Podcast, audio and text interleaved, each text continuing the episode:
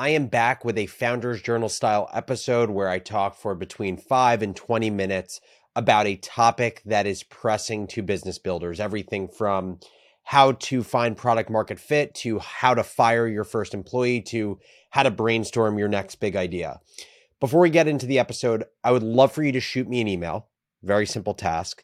At minimum, just say hi, H I, two letters. And at maximum, tell me a topic that I should cover in an upcoming Founders Journal. If I know the topic well, I'll cover it. If I don't, I will have an expert do a celebrity shot style journal in the future. Here's the preamble to today's episode. I've been reading an unbelievable book on building businesses. It's potentially the best book I've ever read on like a a tangible operating system for you have a business, you're at some stage that business and you're asking yourself, what do I do to run this business well? This book is I think the best book that answers that question. I think it should be required reading for any entrepreneur. It's called The Great CEO Within, and it's written by Matt Mochary, who is this world famous CEO coach for CEOs at companies like Coinbase, Opendoor, AngelList, Notion, Reddit, the list goes on. And Matt actually joined Jesse and I for an interview on the Crazy Ones, which I think you're going to love. But as I've been reading this book, basically as prep for that interview, I've come to the realization that there are probably 20 plus Founders Journal episodes hidden within this book. So this is the first episode of possibly many more related to lessons from Great CEO Within. And today I'm going to specifically be talking about how to pick the right co founder. Let's hop into it.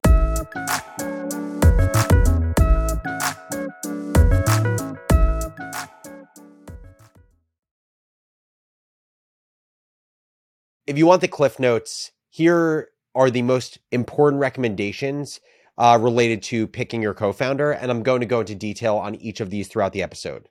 First, have a co founder. But if you can't find a good co founder, being a solo founder is better than having a bad co founder. Second, give your co founder a lot of equity. And third, don't split your equity 50 50. I'll get into each of these. Let's put ourselves in the shoes of a new entrepreneur. You've come up with a massive business idea. It's an idea that solves a painful problem that you've experienced and you're eager to start building. And so that leads you to the natural next question, which is do I build this thing alone or do I build it with someone? I'm going to tell you my experience and then I'm going to share what Matt Mochary and other people who are way smarter than me, what they would say around this topic of do I find a co-founder? Now, you have to remember when I was starting Morning Brew, we didn't think that it was a business. This was just a fun senior year project that I was doing to help students enjoy business news.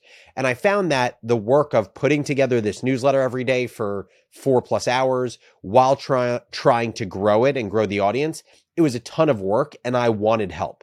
So I literally just sent an email to all of my initial readers. And I want to say at the time was probably 100 to 200 people and I just emailed them saying, hey, this is the deal with Market Corner. That was the name before Morning Brew. Uh, I need help with this. If you want to work on taking this to the next level, let me know. And I got this email from Austin Rief, and we met up after I got his email in the business school at Michigan. We actually met before beer pong league because we were both in the same fraternity. He was two years younger, and every week there was beer pong league at the fraternity house. So we met before that. We spoke for a few hours, and I just loved the way that his brain worked. It was so different from mine. And I knew that having a deeply linear, focused, and analytical thinker by my side could only be helpful within this project.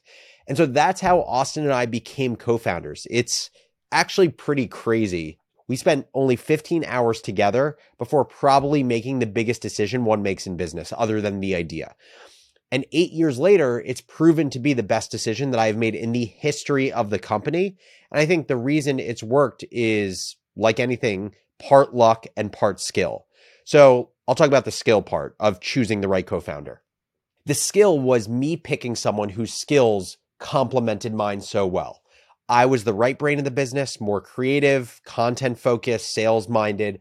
Austin was more the left brain, analytical, linear, strategic, methodical. And then the other skill was me picking someone who had similar values to mine. Austin is high integrity. He loves to win. And he also shared the vision for the business of making business news and business information actually enjoyable for our generation. But then there was a whole lot of luck. The luck was, first of all, the timing and also things I didn't know about Austin because we didn't spend that much time diligencing each other that ended up being huge advantages. So let's talk about the timing piece. The fact that we started our business in college was massively lucky. It gave us a year head start to build a business without worrying about needing to make money to live. So that was both a timing thing that was luck and also just the privilege of our parents paying for college for us. I don't know if we started Morning Brew after I had graduated, if it would be around today, because it took us basically two and a half years to actually start making any money on the business. If I was in my first role at Morgan Stanley and you told me the the business idea that I was starting at that point in time would take another two and a half years to make money, I don't know if I would sign up for that. The other lucky part was the stuff that I didn't know about Austin because I didn't really spend time getting to know him as a partner before saying, You're my partner. A few things come to mind.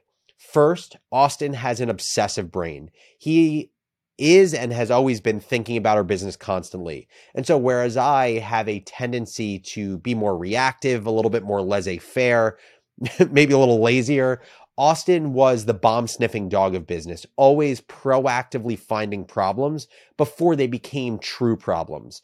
And then the other thing I didn't realize until much later was Austin's lifelong desire to be an entrepreneur and build businesses.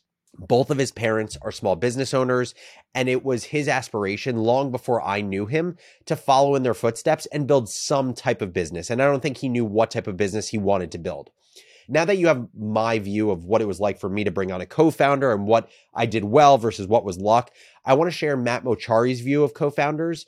But I, I also want to mention one other crazy lucky thing that happened to Austin and I around the process of finding co founders. So after I brought Austin on to be my partner in my first semester of senior year at Michigan and Market Corner uh, had a few hundred subscribers, there were two other guys that I knew in the business school, and actually one of them was in my fraternity as well. And they had expressed interest in being co founders. And so we spent some time together, and those two other people also became co founders in Morning Brew. So there were four co founders actually in the beginning. And after a few months working together, one of them realized they weren't nearly interested enough in what we were building, and the other wanted to focus on his internship in finance. So they amicably separated from the business.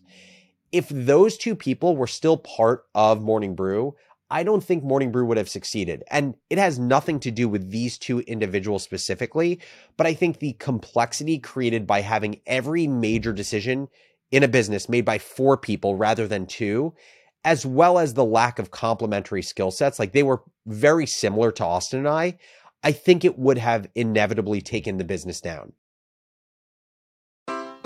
Take your business further with the smart and flexible American Express Business Gold Card.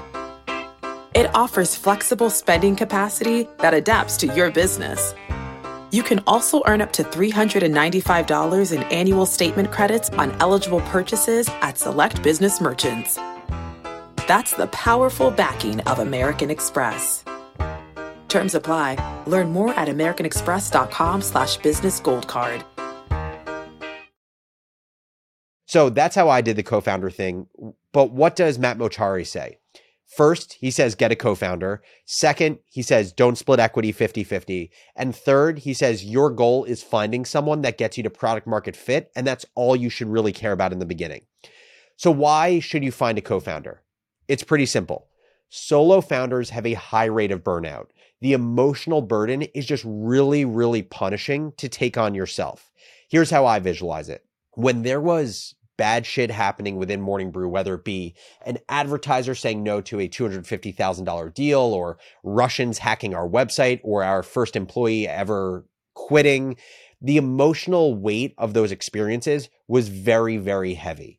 And by having a co founder, rather than me trying to hold up this 300 pound proverbial emotional weight on my back on my own, imagine that someone is with me, kind of holding up this huge rock that weighs 300 pounds above our head. So I only need to support 150 pounds of it, and he can support 150 pounds of it.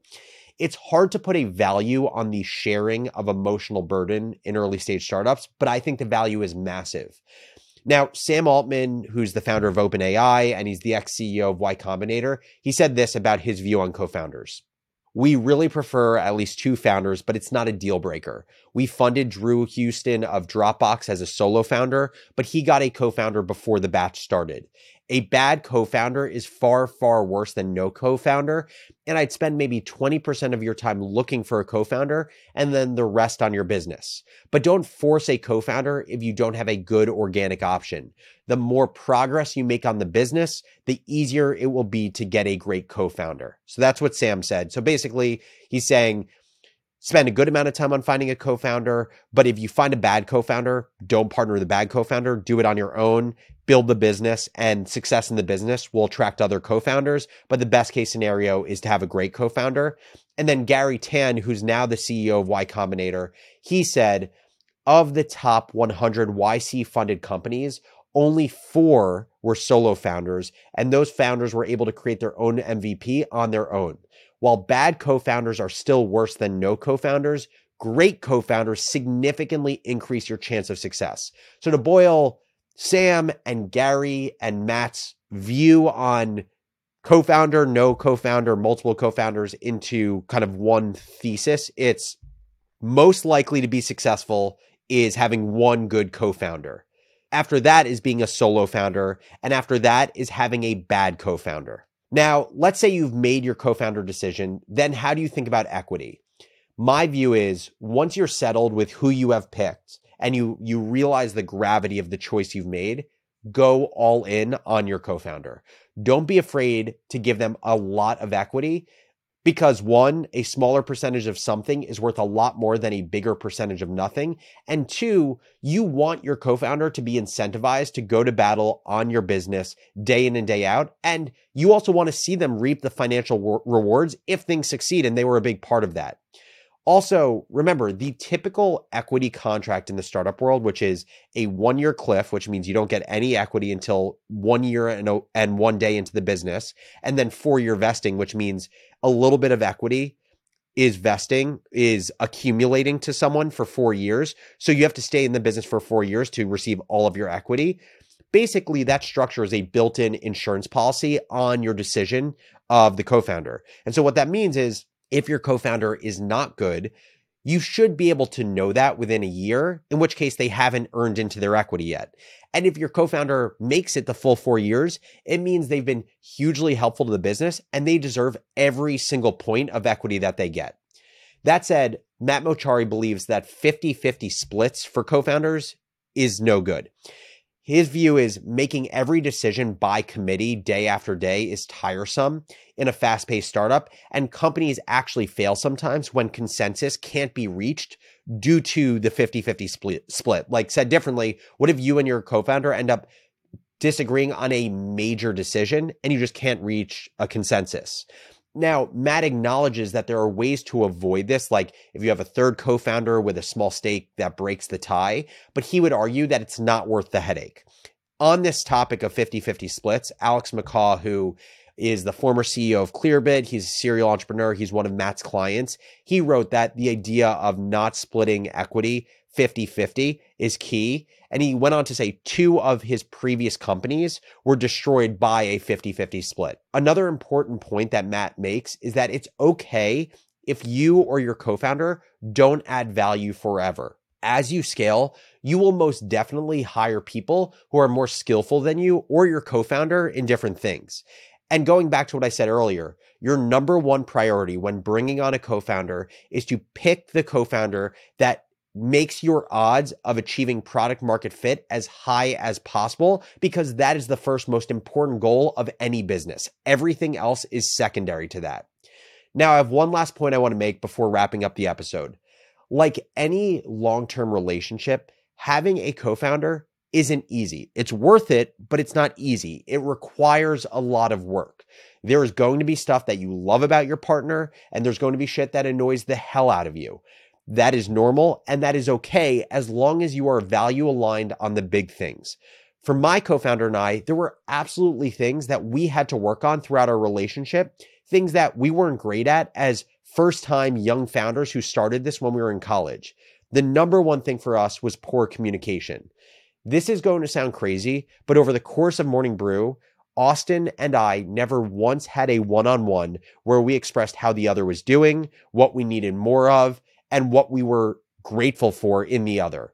And for me personally, this led to a lot of wondering and story making around how I thought I was doing in the eyes of my co founder because I really cared about his opinion, but I didn't actually know. And so at times it made me feel insecure and unsure of my value. For any business I co found moving forward, weekly one on ones with my co founder is table stakes, and setting the expectation of radical candor from day one will be a non negotiable as well. So that's my reflection on the most important aspects of choosing a co founder for your business after reading Matt Mochary's thoughts on this very topic in his book, Great CEO Within. First, I've linked to the book, uh, which you can buy on Amazon or there's a free version as a Google Doc. So I linked to the Google Doc in the show notes if you want to go deeper in this topic or his book overall. And as mentioned at the top, shoot us an email. This could be anything painful you're going through within your business, roadblocks you need help uh, to push through and you don't have the help or support to get there, um, or just something that's taking up a lot of mental real estate related to your career or your business, and you would love for there to be some clarity on it. As always, thank you so much for listening, and I will catch you crazies very soon. Take your business further with the smart and flexible American Express Business Gold Card.